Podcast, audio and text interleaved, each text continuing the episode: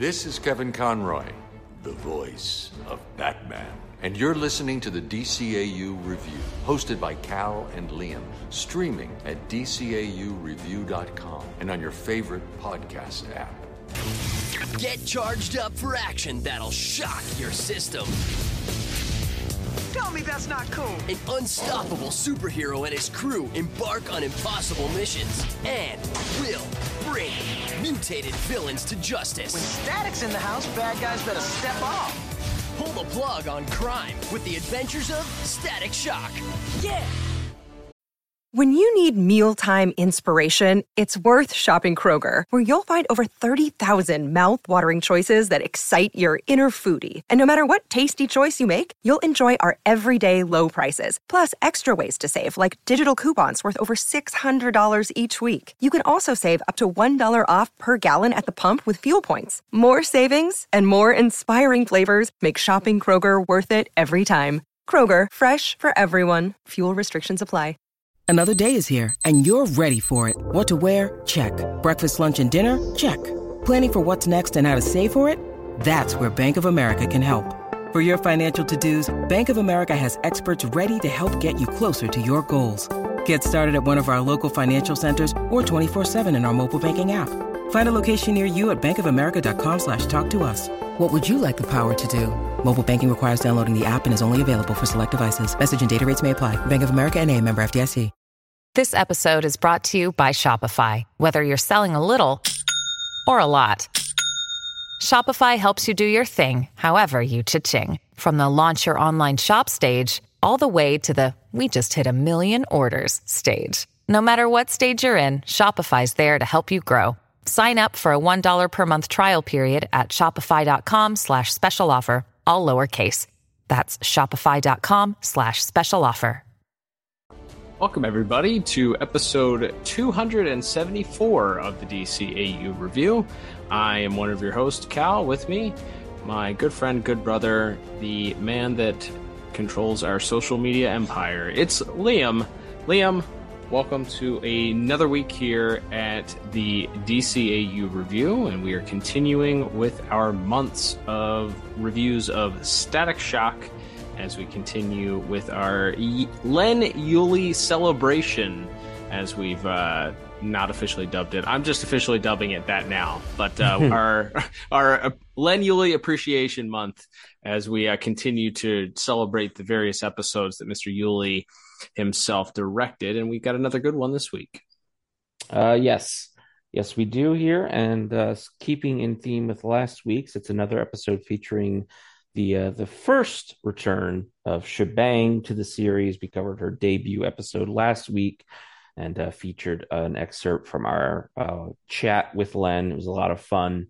And uh, here we are back this week with a review of her second appearance in The Parent Trap. That is right. And we will be getting to our full breakdown of this episode. And but before we do that, before we get into all the fun stuff, a brief programming note. Uh, we mentioned last week that we intended on playing some additional clips from our interview with uh, Mr. Uhley and then uh, releasing hopefully the entire interview with him by the end of the month as a full bonus episode. This week we had some technical difficulties that resulted in a indefinite delay on that interview. So we are looking to hopefully have that still come out prior to the end of the year. Uh, unfortunately, we have uh, had some issues with the recording process and the uh, technology that go, all goes along with that, as as happens from time to time. So we are hoping to get a uh, eventually get a release date, but for right now we are temporarily postponing the release date for that. But uh, if you did not get to check out Mr. Uhley's the clip that we we released last week, uh, was all about. It was about 20 minutes about Mr. Uhley's uh, sort of career, how he got into the business, and then uh, his his uh, how he got to working on Static. So uh, definitely some insight there. Plenty of more great stuff that we hope to be able to release to you at some point here in the not too distant future. But uh, just a slight programming note before we get to our breakdown of this week's episode. We, of course, will get to the official IMDb synopsis for this week's episode, which originally aired Here in the States on the Kids WB on May the 24th, 2003, meaning we just passed the 20 year anniversary of this episode's debut. And of course, before we get the official IMDb synopsis, we will, of course, remind you that this segment, as it always is, is brought to you by the pod tower head over to youtube.com slash the pod tower today and you can get a great collection of various different podcasts including the watchtower databases jump on the batwagon still have not confirmed if that's changing titles or if they're sticking with the title now that they've finished up uh, all of batman the animated series but uh, we guess we'll see together. Uh, you also get the entire Tim Talk library on there, as well as our entire catalog as well, all in one convenient place streaming on YouTube. Head over to youtube.com slash the pod tower today and subscribe. Absolutely. So this is the review for The Parent Trap, not that one. Written by Len Uhley, directed by question mark because neither the uh, neither the episode itself nor any uh, online credits credited a director for this episode. Uh, music by Richard Wolf and animation by Dong Woo. And that synopsis reads as such. And this is a long one, so just bear with me here. Shebang returns to Dakota to seek the help of the town's heroes to find her parents. When Koenig breaks into a chemical plant and Shebang's parents help to transfer the loot, Static doubts their innocence. Shanice's determination leads them to the truth, but can the heroes save them from their poison necklaces in time? Hmm. I feel like the point of a synopsis is to be like, you know, one to two sentences. Doesn't doesn't seem like to me once you start getting into the paragraph area, um, albeit I, I did enjoy ending it with a with a question mark. You always have those cliffhanger question marks. Those always get extra points for me. However, you missed the point of being a synopsis by giving me every nitty bitty gritty detail there. So I'd give it a, a C minus maybe. yeah, there's a few uh, there's a few other areas. In- introduces the villain's name as if we already know who that is uh, right. in a new paragraph. Um, so yeah, there's definitely some issues, but uh, see me after class. We can probably uh, with with a little bit of reworking, we can work this up to uh, to a to an even C. But we'll give uh, you yeah. an extra credit assignment to work on it. That's right. But yes, as we can uh, we can get into our plot here, this episode does open up. It's uh it's like uh, it's the scene out of Law and Order or something. The static and gear are at the crime scene as a uh, a new another laboratory has been broken into. We find out from uh, from our police chief. What's what's this guy's name? He has a name. Barnsdale. Uh, yes, Chief Barnsdale. Chief Barnsdale. Let Static know this is the fourth chemical lab that's been broken into uh, recently in Dakota. And as Static and Gear are sort of investigating inside, the Gear is able to notice a giant uh, footprint into the ground, and uh, so that puts them on a hunt. They know it's somebody heavy and somebody very strong, as the uh, the lab was completely torn apart. And as the static and gear are discussing who it may be, they decided to kick it back at the old gas station hideout. And uh, after we get a fun little chase sequence, which maybe we'll talk about uh, uh, in uh, in visuals, where they race each other back to the gas station, we see that they're uh, they're not alone. They're actually being followed all the way back by none other than the returning Shanice, aka Shebang, and she manages to sneak into the uh, to the gas station. And as will become an important plot point later, uh, sees them remove their masks. She figures out their secret identities and obviously knows who they are, as she was briefly attending uh, Richie and, and Virgil's high school in the first episodes. So uh, it's uh, she she quickly learns the secret identities, and uh, she's coming to uh, to Static and Gear to kind of uh, to get some get some backup as there's a bit of a mystery afoot. Okay, come out and don't try anything funny. No, funny is your department. Shebang. Virgil Hawkins and Richie Foley, high school superheroes. Who would have guessed? Oh, by the way, love the masks. Oh, oh, here. Sorry. You know, running after you all night made me thirsty. May I? How did you find us? I followed you. Personally, I think you could use a secret entrance. Hey, if we want your advice, we'll ask. Now, why are you here? I. I might need your help. You need our help? It's my parents. I think somebody kidnapped them. Three days ago, my parents left to attend an important meeting. I thought security would be going with them, but now I find out security knew nothing about it. So, what makes you think your parents are here in Dakota? We had a webcam chat two days ago. I recorded it. That's right. We learn uh, that through the magic of what looks like an iPhone before an iPhone existed, we have uh, we have there was a telecommunication that was occurring between Shanice and her parents uh, that she's brought to Static and Gear. That uh, she's looking to help them investigate. She's identified that they uh, left sort of suddenly in the middle of the night without telling uh, anyone, especially their witness protection program security. And uh, they uh, they video messaged Shanice from a hotel room in Dakota. She recognized some of the buildings in the background, and uh, during their last communication, it's sort of intimated that she's not sure if anything happened to them, but it's very clear something happened to them because their call gets interrupted by a loud bang and uh, her father screaming, and then she has not heard from either of her parents since then. So, Static and Gear and Shebang all head over to the location where they believe the video was recorded, which happens to be a hotel in Dakota. And uh, Shanice is quick to find the room where she believes her parents were staying. They walk in to investigate, trying to do some good detective work to discover if there's any evidence left behind.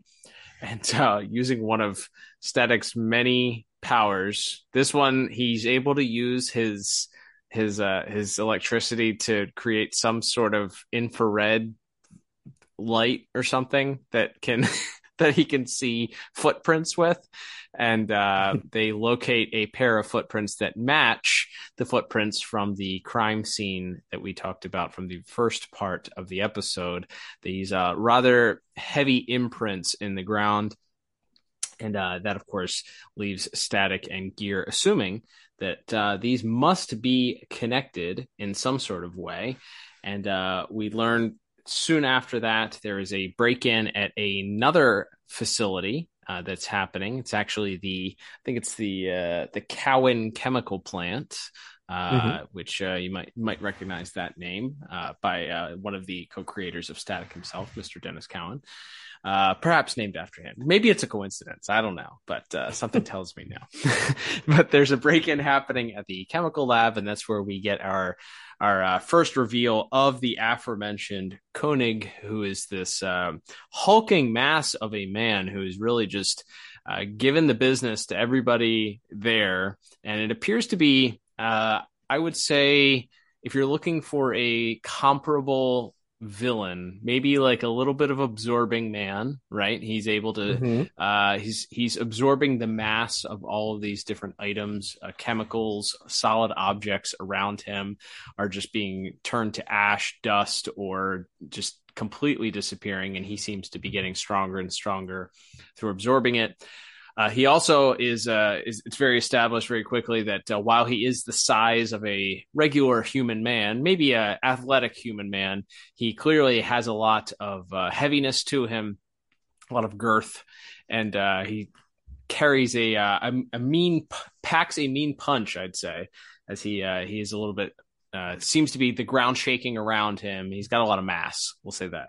And uh, so we learned that that's that's what's happening. He's absorbing the mass from the objects, and uh, we get a little fight that occurs between our three heroes and our our supervillain, and uh, we get a reveal that uh, the supervillain's not there alone, as two mech suits interrupt Static and uh, and Gear and Shebang's uh, attempt to take down the villain, and it uh, driving the mech suits are Shanice's parents. uh, of course. Who else would it be? Uh huh. You go.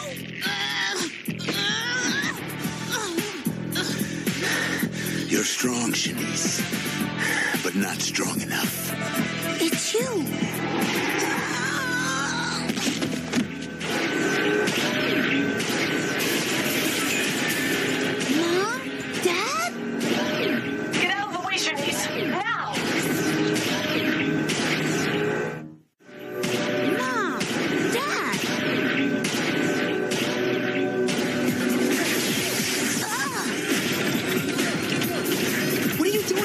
Out there. You almost got squashed. My parents! They're inside those things!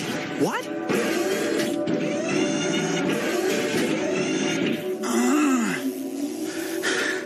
Hurry. We're trying. These aren't easy to operate. Heck of a reveal there. Two Uh, big but- robots. two gigantic robots. Yep. So uh, we during the fight there is a uh, there's uh, uh, Koenig gets one of the chemicals. I believe it's nitrous nitrous oxide or one of those. So they he has a canister. They bust it open, and uh, instead of freezing him in one spot, uh, just kind of creates a whole bunch of smoke as as uh, static and gears scatter. And this allows time not only for Koenig to disappear, but also uh, for the giant robot mech suits to also somehow disappear. They just vanished into thin air, nowhere to be Mhm. found. This mass of a man who you could hear walking miles, or you know, miles Let's away. Sometimes his feet cause like tremors, as we see when he's sort of stalking towards Gear. Sometimes they don't, but Yeah. they did when uh, when he was trying to be menacing towards Gear. And then yes, these two giant robots who are smashing through walls and fences and such. They just they snuck they snuck away. They disappear into thin air, and that leaves everybody sort of confused. Why is Shanice's parents helping this man? What are they? What's in it for them? Uh, and uh, what exactly is their connection to this uh, this strange mass of a man? And uh, we kind of get the reveal coming in our in our surprise third part, but not before we get a a bit of a split that happens between our newly formed, loosely formed team. That's right. So yeah, as they uh, return to the gas station, and uh, it was it was clear, obviously, from as as I believe you mentioned, that uh, Shanice realizes that she recognizes this uh, this hulking gray man, not that one, and uh, and uh, who's also a former scientist who experimented on himself. Hmm. Wonder if Oh, there yeah, is a that's little DNA of that in there. I don't know. Doesn't matter. Uh, you already mentioned it's kind of absorbing man from the uh, from the Hulk playbook too. So there's, there's Uh-huh. there might be a little Marvel in our uh, in our villain's DNA this week. But yes, Shanice clearly knows the guy, knows something's afoot, uh, and uh, and Static and Gear decide they're going to try to search the internet because this is 2003 and the internet can do anything, as we'll find out in a minute here. But uh, yeah, Static and Gear are going to try to do some investigating to figure out who this mystery man is. And Shanice is uh, is very quick to uh, dismiss that and say that there's uh, there's that uh, they need to just drop everything and and uh, and Static and Gear point out that they have to find this guy and and her parents and stop all of them before their rampage continues. And Shanice is obviously very taken aback and hurt by that and doesn't want to hear the fact that her parents are helping this bad guy. But Static and Gear pointed out pretty succinctly when they say, uh, you know, we're crime fighters and there's crime to fight. So Mhm. Uh, Shanice uh, just doubles down, says no, they're not to investigate, tells them not to investigate any further, and in fact threatens that if that if they do investigate, that she'll tell everyone their secret identities. And she storms out of the station. Our house specialty, the abandoned burrito of solitude. One bite, and you'll need to be alone. No thanks. Man, she is seriously down. I'm using my best jokes. Maybe that's what's depressing her. Listen, Shanice, I know things look bad, but it's gonna be okay. How's it gonna be okay, Virgil? I've spent my whole life hiding my past and living a lie, but I always believed I could trust my parents. Now I find out they're living an even bigger lie. All I know is we're your friends, but you have to let us help you. Okay, first off, who's the heavy dude with the skin condition? He's. I don't know. Rich, do an internet check on Shanice's parents. Maybe that'll give us a lead on this guy. No, forget it. Don't bother. I'm gonna handle this by myself. Shanice, I'm sorry your mom and dad are involved, but they broke the law. Yeah, and we're crime fighters. We have to, you know, fight crime. No, but out. If you don't, I'll. I'll tell everybody about your secret identities.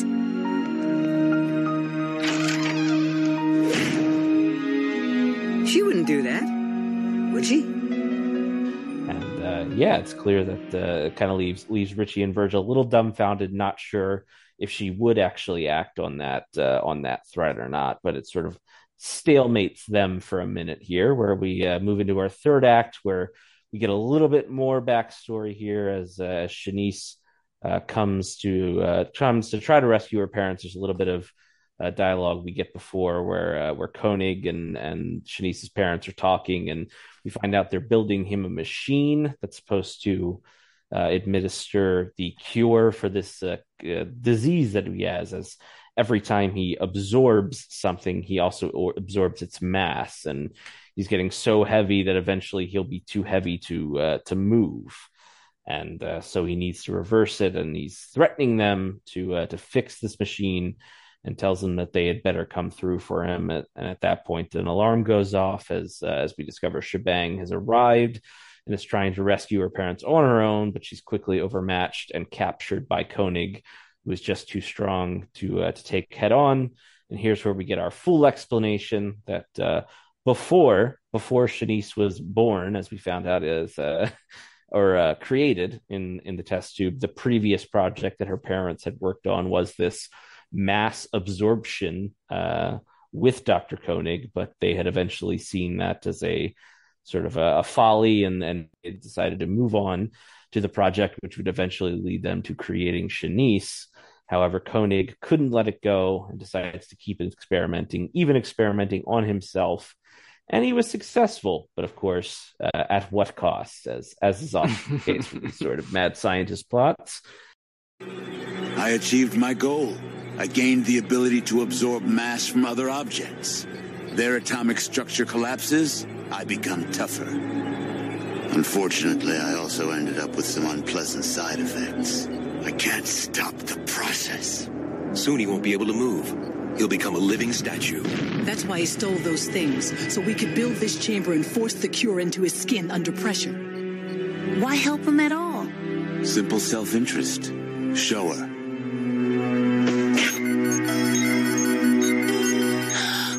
If your parents don't cure me, I'll push this button. Three minutes later, those collars will inject them with poison. I can break those in a second. Ah, but if you even try, they'll go off. And I'm the only one who knows the deactivation code. You're sick. Agreed. And uh, so Koenig, we we understand at this point that the machine is uh, is supposed to basically it's it creates such a high pressure that it can break through his uh, his uh, his tough skin and uh, and administer this cure that they've created for him. But uh, as they and uh, if and oh oh and by the way, if that wasn't enough of a if if the big rock man threatening to crush you wasn't enough motivation, he's also made collars that uh, if he presses a button or if uh, or if the the collars are messed with, they will inject uh, Shanice's parents with poison. So. He's got solid got... death collars.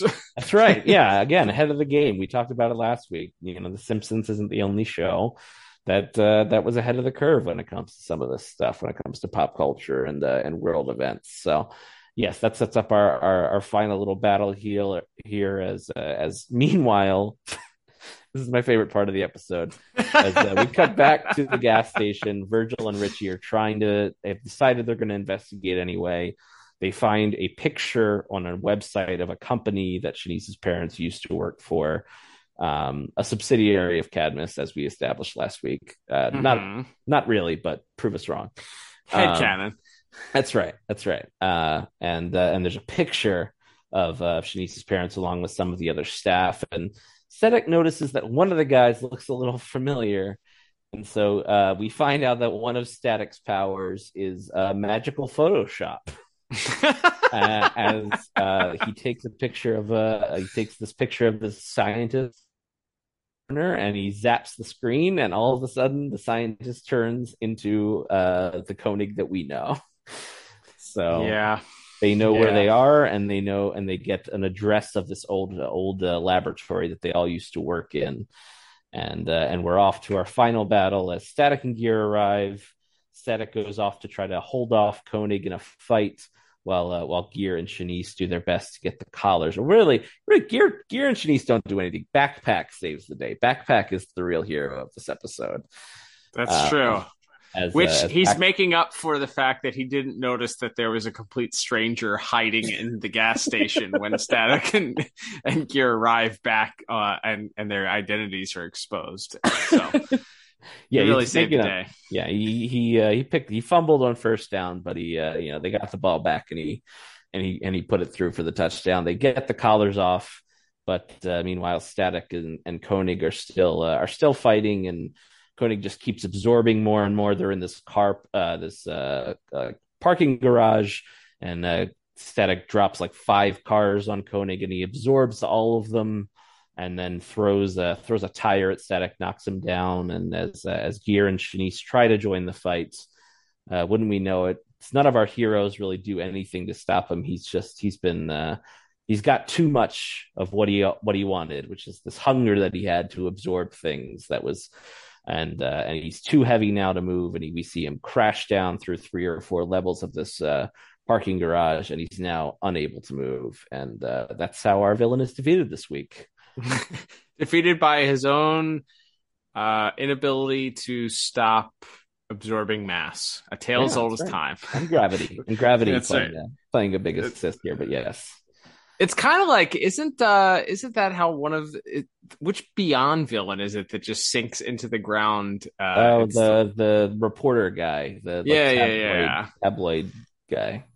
very. I thought we were headed for a similar a similar thing where he He was going to drop into your score. Yeah, he was just going to keep dropping and they wouldn't see him. But he is, uh, he does eventually land, I guess, at the base of the parking garage. Uh, if you weren't quite understood by the visuals, he exclaims that he's unable to move, and uh, he is he is uh, evacuated via this like heavy metal platform thing hooked up to a bunch of chains and a couple of different uh, helicopters end up uh, flying him out. So we get the uh, also the the verbal over top that uh, he's not going anywhere anytime soon. So really really driving home the point that you will not see this character again. We do get uh we do get a name for him of course added. Is it, is it heavy man i think they give it Mhm, they uh, they dub him.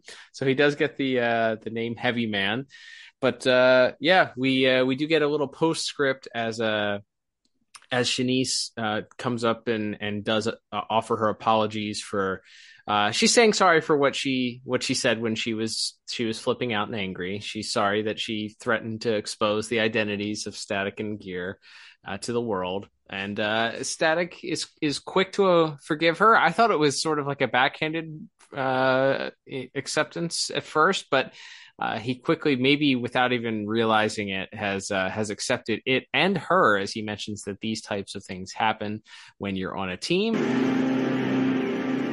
Listen, guys, I'm sorry about before. When I made that threat, I would never give away your secrets. No biggie. It was the heat of the moment.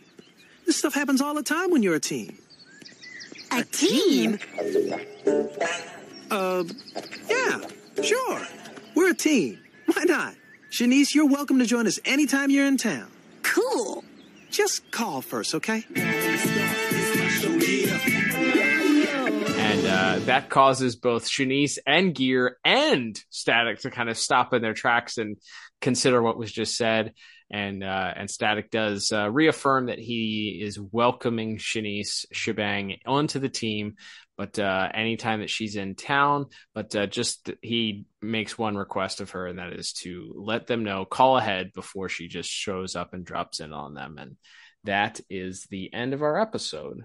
So, uh, Liam, let's uh, start talking about our individual scores for the plot. I I really enjoyed this episode for the most part. I kept my my thought just kept going was how it did not feel like any other static episode that we've covered so far. So much of the story and the plot was a departure from so much of what we've seen, and maybe it's just maybe it's recency bias because we've covered so much of season one and season two over the last couple of times that we've done static reviews uh, that now we're in you know covering some episodes in season three where they sort of departed from that bang baby of the week formula and we're branching off into other things it's just metahumans now you're bringing in this character uh, that you know this this hero character that we didn't really have the opportunity to have uh, other than maybe Rubber Band Man in the past. Uh, bring bring another a hero back and uh, tie in her story and the, her parents' backstory. So you're you're kind of telling more of of how uh, they got involved in the work that they did. You have a, a villain that is uh, has that that that you know that tragic side to it where he was forced and I, I, guess not forced in this way. His his hubris forced him to uh, to experiment on himself to make himself a living guinea pig, as it were.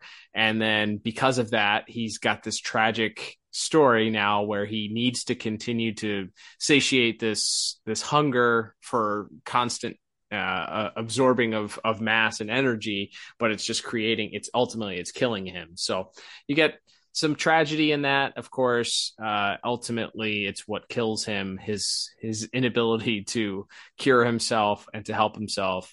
Uh, ultimately, is is what does him in, and uh, so you get a little bit of, of, of a difference in what you kind of see sometimes with some of the the run of the mill bang baby of the week. So it's also an adult villain. So a lot of times you don't get that, and there's a lot of like the fact that he had murder collars on his victims like that felt that felt way out there like that's stuff that I, I feel like very early on you would not have seen something even implied to be that sort of diabolical and evil uh, from from some of our villains so in a lot of ways it felt very different it felt much more like a DCAU episode to me. Like, even though it doesn't contain anybody that is outside of Static's, you know, Dakotaverse, it did feel more like a cohesive episode that could fit in on, you know, substitute the heroes mm-hmm. onto one of the other shows. So I really enjoyed it.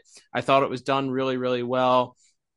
You know, I like the fact that we do have character growth also with Static. You know, we talked about last week. He's jealous. He was unwelcoming of Shanice. Mm-hmm. Didn't really get to kind of you know open his arms up and and welcome her to the team as it were in that episode so now this episode where she shows up again unannounced now everybody knows everybody's secret identity so we're all on the same playing you know level playing field um, and his ability to let bygones be bygones and sort of empathize with her in the situation where she's threatening to reveal their identities is, shows character growth. Our hero is a hero, um, and at the end of the day, the, the the static team grew by one. So I really enjoyed it. I ended up giving it a pretty strong eight out of ten. What about you? Yeah, I went just one. I went uh, just one point lower. I went seven out of ten. Yeah, I think it's a really fun, solid episode. Um, I think yeah, it builds on the last episode. I think Koenig, as you mentioned, is a very unique. That's a really unique. Uh, I even though, like you said, you can parasite is a little bit, uh, absorbing man.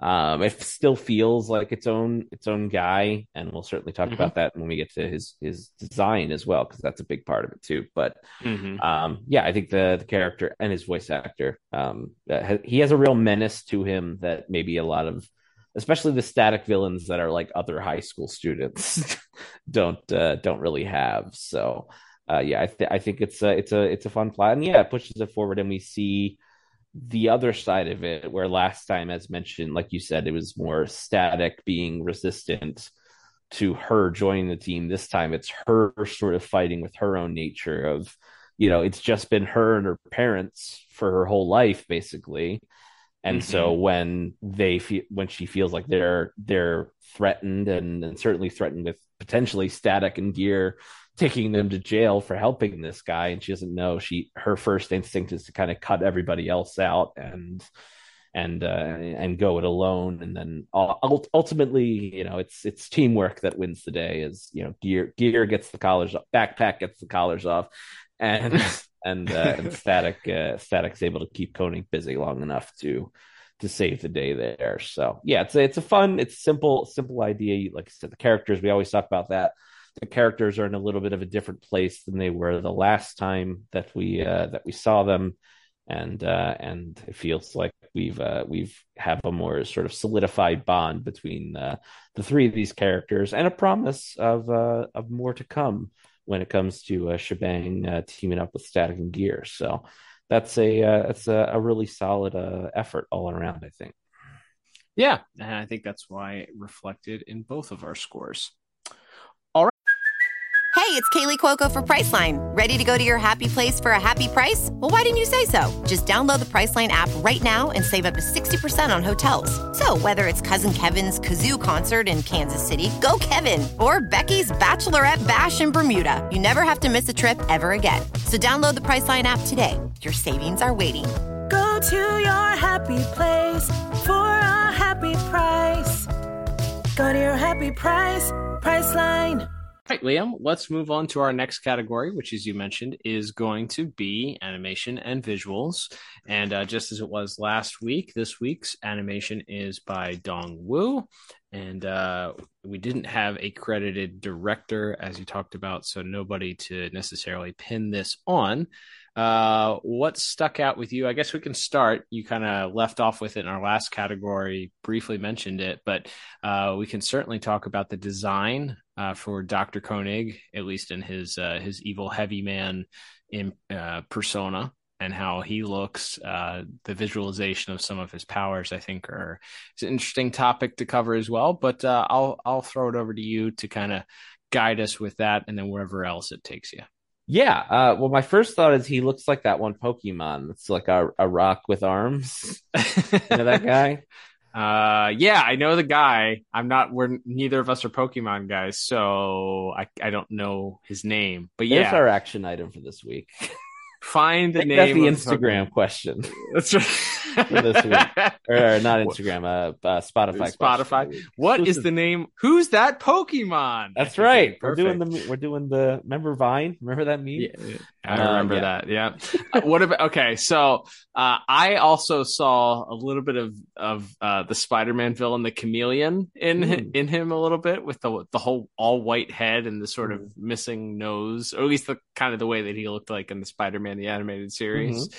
But he's also got the lab coat and uh and pants and no shoes and stuff like that. So again, classic whether it's the Incredible Hulk, whether it's Dr. Curt Connors, aka the Lizard, it's it's the mad scientist vibes with the uh, it's it's giving mad scientist as the kids these days would say. Absolutely, yeah. The the lab the lab coat, like I said, it definitely feels like there's some uh, there's some Marvel in this guy's uh in this guy's DNA. But yeah, I, like the look of it. That like we already kind of touched on I think, in plot, but just the visualization of his powers, where kind of get this when he when he grabs something to absorb it, he kind of uh you know you see this sort of flash of like reddish orangish energy kind of course through the thing, and then it's sort of very quickly reduced to ash or uh, or to uh, you know mi- minuscule uh, debris, and he sort of uh, his chest kind of puffs up to, uh, to imi- imitate that. And as mentioned, you have little things like his he feels like I mean that's kind of the whole point. Is at the end he's he's too heavy to stand in the in the machine that's going to cure him. Like you get a sense of this guy being very heavy. Like I mentioned, there's parts Mhm. where you see the the ground rumbling and you see like rocks being kicked up off the ground just by his footsteps and and things like that so they the way they visualize his uh his his heaviness because that's the whole point of you know his increasing mass every time he uses his powers is uh is i thought really really unique and they didn't they didn't just uh you know uh they didn't really rely on anything that i or at least that I'm familiar with as far as like an existing one of these guys, whether it's a parasite, whether it's an absorbing man. Um, he doesn't really, uh, you know, take on the form of anything, but just the yeah that that kind of refrain of the the energy kind of shooting through the thing, and then it's sort of reducing to ash, and and him and him sort of getting a little bit physically heavier. The way they the way they're able to visualize because he doesn't really physically change. He's just this like six foot five gray man the whole time but he you you see you just the way they sort of visualize him getting physically heavier and by the time he gets to that final fight with static he's really kind of lumbering because he's moving you know he's absorbed so much he's moving so Mhm. slow so the Yeah, way I was gonna say they- visualize they that really the fight slow him scenes. down. yeah yeah they really yeah the, they really they really slow him down by the by that last fight scene with uh with static in the in the uh parking garage he's he's moving completely differently than he was in that first fight and that's uh, that's that's a good good attention to detail there No, absolutely. Yeah, that that really speaks to we have to they, we have to communicate this in, in a couple of different ways. They don't didn't have the advantage as you stated of him changing in shape or uh, size or anything like that that would visually communicate that in the traditional sense. So yeah, kudos to them for for actually going through and all right, we're going to slow him down. We're going to add the weight via the way that he moves versus the way that he actually looks, uh, which is, I'm sure, uh, a challenge, especially when it's trying to be communicated uh, between two different languages uh, and then like overseas and back and forth. I assume it was probably via email at, at this point. So a lot of communication happening to try and get this right. And I feel like it was done very well. Uh, so kudos to, uh, to the Dong Woo animation for, for getting that communicated pretty well. Yeah, I, I liked the the visualization. I, I will say there was some I don't know. I, would like to have seen a little bit more consistency in the way that he absorbed things. Sometimes it disappeared completely. Sometimes you saw like it sort of turned to ash and dust. Um, it wasn't really communicated as if he was doing something different. So maybe it was maybe it was supposed to be his powers where he was using his powers differently because sometimes again the thing would just completely disappear he would be holding like the engine. There's a scene where he's eating the uh, right before he goes into the the chamber to try and get cured. He has a car engine, and it just sort of disappears. But then the very next scene that he's uh, fighting Static, uh, he he grabs onto this uh, this giant support pole and it crumbles down sort of into dust into a pile of like sand as he touches it so um yeah very very odd the way that they kind of changed the way that that that, that power was manifested. So i kind of would have liked a little bit more consistency or maybe just some exposition to explain what was going on why it looked different from scene to scene. I didn't catch a, a pick up on anything at least so uh, maybe there was something but i i didn't mm-hmm. i didn't happen to catch up uh, catch anything. But uh, there were a couple of funny funny moments. I enjoyed the uh, when Static and Gear get their uh, identities exposed to uh, to Shebang when uh, they take their masks off in the in the gas station and then they swap masks. I thought that that was that was a pr- pretty funny gag. Uh, I'm laughing at it as an adult. I can imagine a kid laughing at it also. So uh, one of those visual gags that works. Uh, we already talked about the Cowan chemical plant as a as a funny homage to Denys Cowan. Also, um, uh, I think the the um, the the mech suits that the the the parents were driving. Mm-hmm. they looked cool. I think you know yeah you know mech, mech suits are always fun. Uh was, yeah they're very like who... it's like sci-fi because they're not they they look kind of like and they are built to like hold large items. So it's like you mm-hmm. could in a comic booky world you can believe that this would be something that these two like scientists know how to pilot because of like, oh, like absolutely. weird stuff they were doing. Like they don't have really weapons; they just have like big claw arms. Yeah, it, it actually the DNA of it reminded for, me a lot. Reminded me a lot of the the Fleischer Superman robots uh, from the one hmm. Superman episode that we reviewed. They're built kind of classically like that with the giant squares and the rivets and all that stuff. So uh, there might be some DNA in that. But yeah, uh, I loved that we get to we get to reveal that there's a root beer dispenser now in the, that that Richie has created in the uh, in the gas station. I don't know if there's an origin story episode for that, but the fact that they have the the gears constantly working on these different gadgets, and some of them are just convenience and fun uh, for them to have. Uh, but uh, I, I also giggled when Shanice was like, "You guys might want to have a secret entrance to your gas station as opposed to uh, as opposed opposed to just walking through the front door." One other thing that kind of confused me and felt like it came out of nowhere is we get the, uh, as you mentioned, the opening scene with Static uh, and and our chief of police, and uh, the transition between that scene and the next scene, we get the Static logo sort of flash across the screen and fade in very Batman 66 style. Mm-hmm. Um, I don't ever remember seeing that before, and I don't we I don't think it was used the rest of the episode. It was like used just that once to transition from that scene. So that yeah, stuck out. Like, Is that something like that's like the I feel like that's like the end of the episode usually. Mm-hmm. Mm-hmm. Like we'll fade out with that with the static logo or something like that, or maybe an act break, but not yeah, not usually in just the middle of a you know a scene transition like that not that i can think of but maybe there's a million examples of it and i'm just not thinking of it but yeah that's a good point yeah, that was just something worth noting. That was that stuck out as ah, I didn't don't remember seeing that too often. Last thing I'll say was there wasn't a pretty neat sequence that I noticed, and again, I think just speaks to the difference between our early seasons and then these later seasons when they you know they changed the animation style. But uh, that that scene where um, where Static and I think it's Static and and Shanice and Gear. I don't remember if it's the first scene or the scene where she's talking about them not investigating the parents. But uh, there's the scene where Shanice and Virgil are kind of in each other's faces, and there's this. Oh no, it's definitely the first scene. It's the first scene where she's demanding that she's going to go help them, and they're like, "No, we're the superheroes," and she's like, "I'm going to come, come help you guys," and then the very next they transition to to gear saying and she did come with us. So but they, they kind of they're you're looking at shanice's face and then there's like a 90 degree pan where they then kind of turn and you get static in the shot and then you see Richie standing right in between them.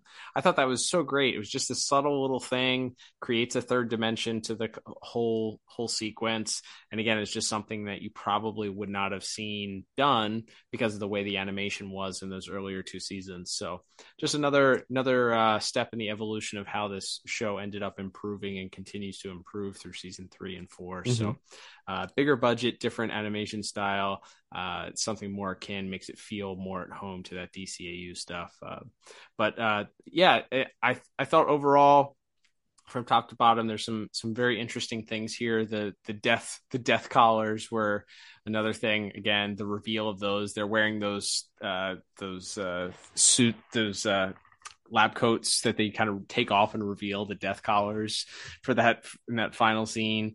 Uh I love the the little lab lab outfits that the Shanice's parents are wearing also in that whole scene. All of it just felt very DCAU. So uh, went with a with a seven out of ten for my visuals. Uh, enjoyed some of that stuff uh, from this week's episode. What about you? I gave it a seven as well. Um, may have been an eight for me, except that there's a point where Richie calls uh, Static on uh, on the radio, and he's not using a shock box. He has like a walkie-talkie. Yeah, there's also that, like a man? scene. There's also a scene where he's like wearing his glasses, and then he looks at Static, and they cut back to him, and his glasses are off. There's a couple of things that were a little, you know, inconsistencies from here to yeah. there. Uh, yeah, I mean that. Uh, I mean that. Yeah, that stuff. Like if it's clothing or something, or if it's like a quick thing. But I mean, that's like, I mean, that's like the first and like one of the more iconic uh, gadgets that Richie's made on this show is the shock box. So, like, I don't know what what is this. what are, what are we yeah. doing? That uh, that that brought that brought it down a full point for me. That's that's my version of the inverted bat symbol. oh, strong words. I love it. All right, Liam, let's move on to our next category, which is going to be music. And forgive me. Did you say it was uh, Richard Wolf once again responsible for this week's music? Because uh, a lot of it is a lot of it is uh, is bringing back music that we've heard before, certainly. But uh, we also mm-hmm. do get two additional themes, and uh, listeners will know that I'm I've started to come around a little bit and find a way to enjoy the music, although it's not my taste. I do recognize it sort of as its own identity for this show and uh, we do get the return of the uh, "Girl You're So Fly," uh, "You Go Girl" theme song that belongs mm-hmm. to Shanice. And uh, as soon as it as soon as it came in, I was like, "Awesome! They reused the theme. Like it's her theme song. It wasn't just for that one episode. It's like this is this is her theme." I know who's who's about to show up on the screen. It's I mean it's the same thing that I complimented Batman the animated series for doing so well and Superman the animated series for doing so well. So I, I gotta be gotta be you know straight across the board here and give give kudos. You're using the same themes. Fantastic. Uh, we also did get a, a theme for Koenig who uh, who gets uh, gets a variation on the like move. I guess it's supposed to be Gotta like uh, it's like ludicrous, like yeah, like his. Bit his his move be get out the way like a little bit like that. Move let's move let me through can't wait uh, were the uh, lyrics that i was able uh, actually closed captioning had all of the lyrics to that song. Every other song doesn't have the lyrics to that song had all the words on the screen. I don't know if they were right but they were all the words right there on the screen. So if you want to uh, go and sing along feel free pull it up on the wonderful max app and uh and follow along just like a car- have your own static karaoke night if you'd like but uh, what a ridiculous idea. Uh, yeah, uh, I would say that along with uh, there was also sort of like a a techno song that I think was supposed to be maybe like uh, I don't know if it was supposed to be like a Daft Punk sound alike or something, but there's like a race sequence that happens at the beginning of the episode as uh, as Gear and Static are racing back to the gas station. They have a friendly competition, and there's like this weird techno voice that comes over. It probably could be any house music from the early 2000s, but I just went with Daft Punk because that was the probably the most popular at the time. So we'll go mm-hmm, with Daft mm-hmm. Punk sound alike and uh, then we get, of course, the static theme, uh, as always, where it's needed. But uh, yeah, I ended up giving music a six out of ten.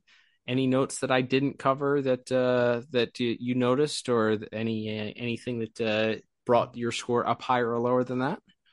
No, I was kind of hoping for for I don't. There was wasn't another another place to put another another new song in there. But yes, the uh, the, got, the gotta move I think is pretty solid as a because when you introduce him, he's like barreling through a fence and then he's stopping a, uh, truck that's speeding towards him and all that. So I like uh, I like that as uh, as Koenig's theme, and I like the return of the uh, the SoFly uh, theme for for Shanice as well. So yeah, I I, uh, I also went six out of ten on my music score. Not enough new to get me excited about it. But uh, I, I I genuinely do like the uh, the shebang theme, so I was glad to hear that again this week. Yeah, uh, maybe we'll hear it uh, one more time at some point before the uh, before we're done done reviewing static episodes. But yes, uh, I, I, I think that's enough talking about the music, Liam. As we will turn to our final category of the day, which of course is our voice actors. And uh, we don't have a huge cast. We have a couple of people that we talked about last week, uh, returning for this week, and one very memorable and familiar DCAU veteran voicing our lead villain. So let's go ahead and talk about this week's voice cast. That's right. It's actually pretty, uh, yeah, pretty pretty limited cast. We do have Phil Morris and Pamela Tyson returning as Doctors Vale, uh, Dolores, and Jonathan. That's right. They have first names. Uh, Shanice's parents. And uh, we do briefly have uh, Dennis Haysbert uh, as, uh, as Chief Barnsdale. Actually, his last appearance in the uh, in the series. But wow. Uh, we have most most importantly, in addition to Jason Marsden as Gear, we also have, of course, Rosalind Taylor Jordan returning as Shebang. She's not asked to carry it in the same way she was the first episode because of our who we had in as our our villain this week, but she certainly still has a lot to do, both in those kind of initial scenes when she's kind of uh she's kind of amused and joking with uh, with Virgil and Richie when they like when they put that that was a funny visual gag if we didn't mention by the way when they realize she's in the room and their masks are off and they put each other's masks on. Mm-hmm. Yeah, a good bit there. Um, enjoyable. But yes, uh, so uh, Miss uh, Miss Taylor Jordan once again as uh, Shebang. I think she does a good job. I think especially on the second half when she has to uh, when she has to kind of threaten them to uh, to to not get involved, and then kind of that final bit there, you can kind of feel the panic in her voice when the the collars are activated and and and, and gear and backpack are trying to uh, to save her parents. She does, she does another good job this week. No, I thought she did she did a fantastic job. She doesn't have quite the same uh, opportunity to sort of flex that muscles we talked about last week and doing the uh, the doing the different versions of the voice, the the shy, bashful. But we do get, you know, the we get more like frustration, anger, uh, certainly uh, some belligerence a little bit too, I'd say. And I think I think all of that comes across pretty strongly and just sort of hammers home that she's a she's a very talented voice actress. So uh, yeah, I, I, stand by what we said last week, and uh, this week is probably one A if you're gonna gonna introduce evidence for why she's a she's a wonderful voice actress. Absolutely, and then uh, we have, of course, our villain this week. Uh, never heard of him. A guy named Ron Perlman. Um, you know it's him the moment he starts talking, but uh, surprisingly, perhaps he is uh he is a great menacing bad guy, and Um, he's got like a real like just sinister undertone to everything he says. Especially, I feel like once once it's sort of revealed that he he knows Shanice, um, uh, and I think the way the way that they sort of play off each other in that scene is very good. But uh, yeah, he's uh, he's good. He's threatening. He's uh, you know, talking about the hunger he has, and then the uh, you know threatening her parents if if if their machine doesn't work all the way through the end there when he's uh, undone by his own uh, his own machinations. Uh, yeah, not not surprisingly, we've talked about Ron Perlman a lot, obviously as the voice of of Clayface and uh, and other roles that he's pulled off. But uh, yeah, very good here as well, unsurprisingly. Yeah, I, I think my favorite line uh, is is when uh, when Shanice goes, "You're sick." Once he reveals the collars, and he there's just a brief pause, and then he goes, "Agreed." Like it's just like so sinister and just like so. What an incredibly badass response from a mm-hmm. villain of just like agreed. I know I'm it's, like yeah, I know I'm that's sick. like Bond villain stuff. Like it's like yeah, it's one of those things where and you know, and credit again to our, our writer friend of the show, Len Uhley, for writing that line and knowing, you know, and knowing that we had the actor that could give that line and give it the exact gravitas that it needed. Absolutely, yeah. Kudos, kudos to Mr. Uhley for that line. Hell of a line for sure.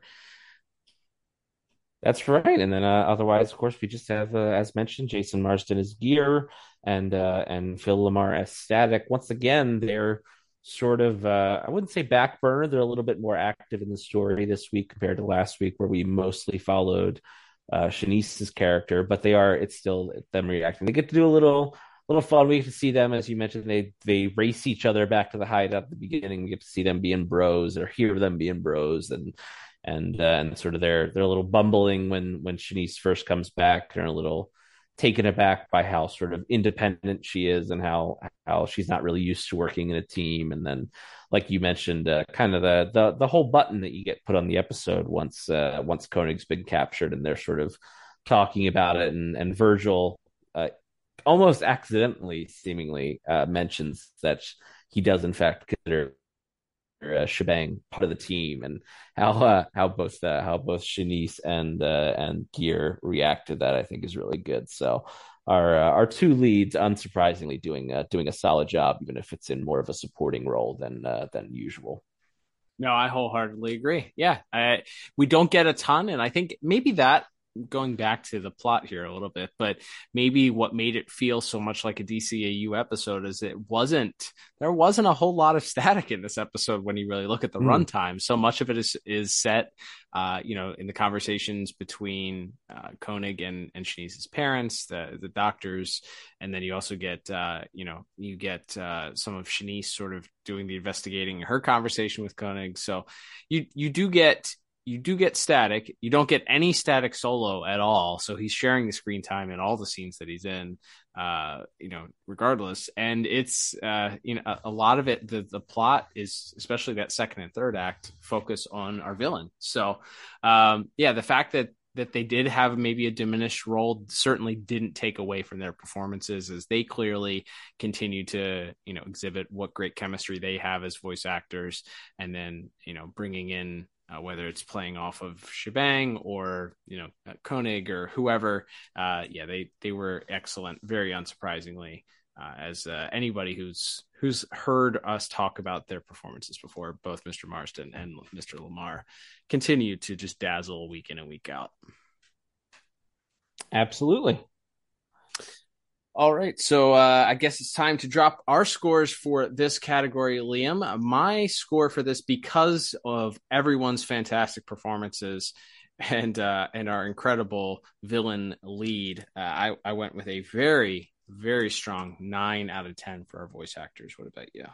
Yeah, same here. Nine out of ten. Just an excellent job from anybody or everybody uh, in their cast, uh, and uh, yeah, just just a great job and yeah, that will uh, that will bring us, I guess, towards our, our final scores here, and uh, t- tallying everything up. I have a pretty strong uh, twenty nine out of forty for this week.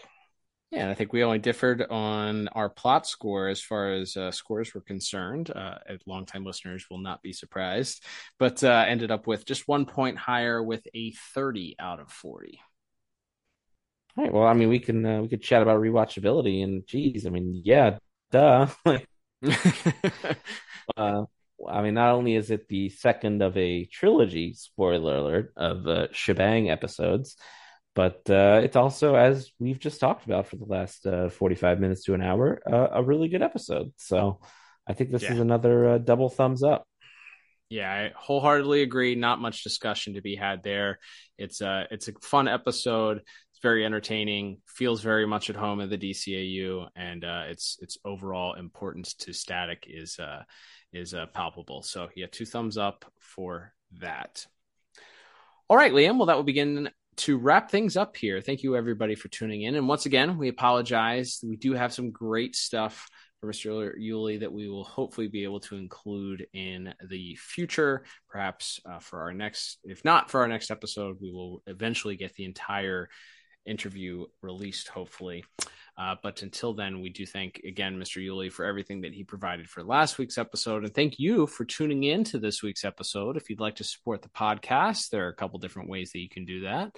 The first of which is to follow us on social media at DCAU Review, both on Twitter slash X and Instagram. Uh, yeah, join in the conversation. Let us know what you think about these episodes, Static as a mm-hmm. whole. Mm-hmm. What do you think about this Koenig villain?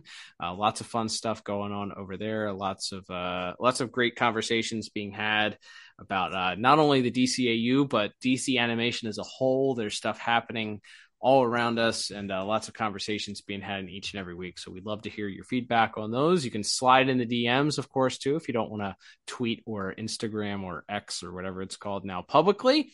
Uh, you can also give us some feedback by responding to our question of the week for our Spotify exclusive listeners or vote in our poll that we, Liam mentioned at the top of the program. Uh, we also encourage you while you're on Spotify or whatever podcast app that you listen to us on, go ahead and subscribe to us. And if it lets you leave a five star review, please do so if it lets you leave a little paragraph blurb about what you like about the podcast, uh, please do so. And if you if you happen to take the time to do so, tweet it at us or send it to us in our DMs so that we can see it and uh, say thank you personally. Uh, if you also would like to support the podcast monetarily, there's a couple ways to do that. Uh, you can either purchase a hat or a mug or a shirt from our merch store there's some stickers up there too, I think. So uh, check out the show, show notes for that. Uh, you can also subscribe to us, uh, subscribe to the podcast, uh, and uh, give a monthly donation to us. We have a couple, a couple of very generous fans that choose to do that with their hard-earned dollars each and every month. So we thank them. To our uh, lovely subscribers, and check out the show notes if you want to support us. Uh, buy us a coffee here or there. We appreciate it. Liam, wrapped up with this week's episode. I believe we got one more to go for the month of September. And uh, as you mentioned, August, but yes, oh, I don't even know what month it is. See, when when your computer blows up, you you just kind of lose. You kind of lose what day it is, what month it is, what mm-hmm, year it is. Mm-hmm. My computer is part of life. Back, computer. No, uh, we're wrapping up the month of August and uh, we have one more Saturday, and thus, I think, as you mentioned, seems to me we're headed down this uh, this this Len Uhley Appreciation Month. We only have one option for our last last episode of the month, right? That's absolutely right, and uh, that will be an episode. By the way, uh, you thought that Len Uhley month only started officially in the second week of this when we reviewed Shebang Shebang last week. It actually started in week one because you wrote that episode too and that villain comes back in the episode we're reviewing next week. The whole month was a theme month, not just the three weeks. We tricked you. Wow. Um. But yes, next week we were reviewing the aptly titled She Back uh, from season four of Static Shock. This is the first time we've broken into that last season uh, after all these years. And uh, yes, Shebang returns as does our, our villain, the uh, the psychically powered Madeline Spalding, returning as well. So uh, big uh, big culmination of our uh, our salute to Mr. Uhley as uh, as we cover that episode. She back next week.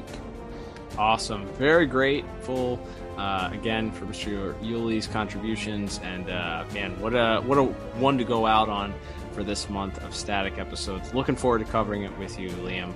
But until then, I'm Cal. And I'm Liam. We will talk to you on the next episode of the DCAU Review. Bye bye.